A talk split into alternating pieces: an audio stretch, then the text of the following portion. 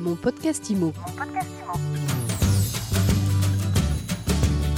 Bienvenue dans ce nouvel épisode de mon podcast IMO, le podcast qui vous parle d'immobilier tous les jours en quelques minutes, disponible sur toutes les applications de podcast et sur le site mysweetimo.com.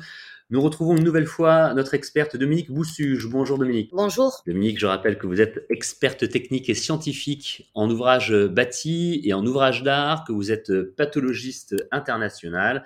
Nous avons déjà eu l'occasion d'aborder de nombreux thèmes avec vous lors de précédents épisodes de mon podcast IMO. Et euh, aujourd'hui, nous allons parler des fontis. Alors évidemment, tout le monde se dit, mais c'est quoi un fontis Alors, c'est quoi un fontis C'est un trou qui se, qui se forme. Pourquoi il se forme euh, ce trou? Ben, Nos anciens euh, construisaient, enfin, pour construire nos immeubles en pierre à l'époque, ils venaient creuser des galeries dans le sol pour venir extraire la pierre. Elle remontait à la surface et, ils construisaient les immeubles avec. Et puis la guerre 39-45 est arrivée. Ils ont laissé euh, ben, ces galeries comme ça dans le, dans le sous-sol et nous, euh, actuellement, on construit euh, beaucoup d'ouvrages de, euh, au-dessus de cette terre où il y a des galeries en dessous. Et ce poids vient fragiliser la terre et la terre vient s'effondrer.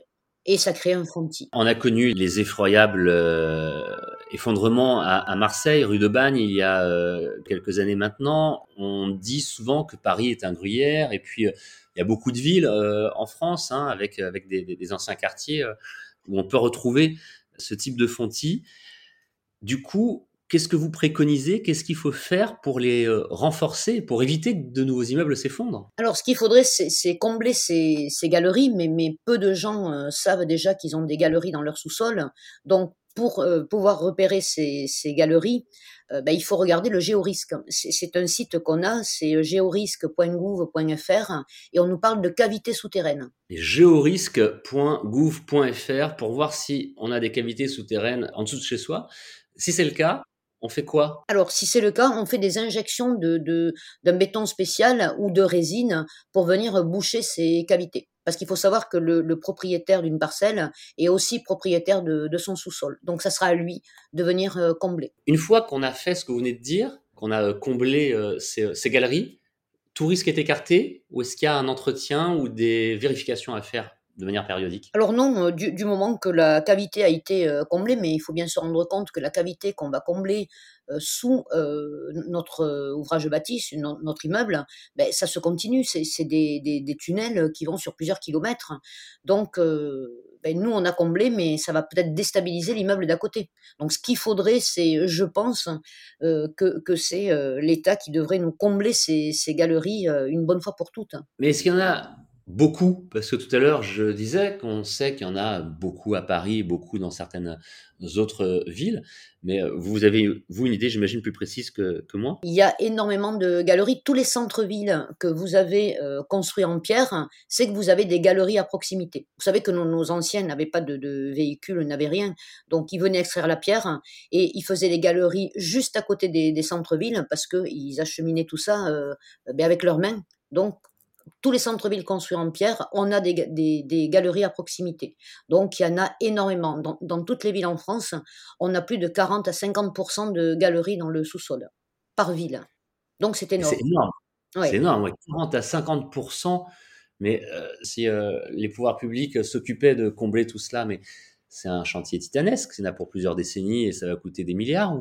Exactement, c'est pour ça que c'est pour ça que ce n'est pas fait et on attend que le fontis arrive, c'est-à-dire que le ciel de carrière, le, toit de la galerie s'effondre, donc ça crée un fontis et, donc c'est au propriétaire à, combler. Donc on, attend toujours euh, la catastrophe. Moi à Paris, j'interviens régulièrement pour des, des fontis euh, et, les copropriétés, euh, ben, on en minimum pour 100 000 euros systématiquement pour venir combler ces, ce fontis Oui, lorsqu'on ne va pas jusqu'à une catastrophe avec effectivement des, euh, des relogements, euh, des blessés, voire pire. Tout à fait. Pour parler euh, que, que, de Paris, hein, vous avez le 18e, le 19e, le 20e arrondissement.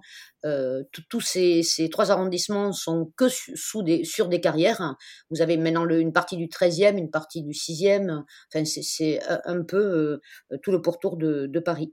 Et c'est pareil pour toutes les villes en France. Effectivement, c'est dangereux et c'est bon à savoir lorsqu'on investit. Merci de nous avoir euh, éclairé sur ce sujet, sur euh, en clair hein, les risques d'effondrement du bâti et sur les cavités de nos sous-sols. Vous nous dites, Dominique Boussuge, 40 à 50 des grandes villes c'est quand même euh, assez euh, important. Merci encore d'avoir répondu euh, aux questions de mon podcast IMO. Merci à vous. Dominique Boussuge, je le rappelle, vous êtes là, vous étiez avec nous parce que vous êtes experte technique et scientifique en ouvrage bâti, en ouvrage d'art et que vous êtes pathologiste international. On vous retrouve bientôt et mon podcast IMO, vous le retrouvez où vous voulez, quand vous voulez, sur toutes les applications de podcast. À bientôt. Mon podcast IMO. Mon podcast IMO.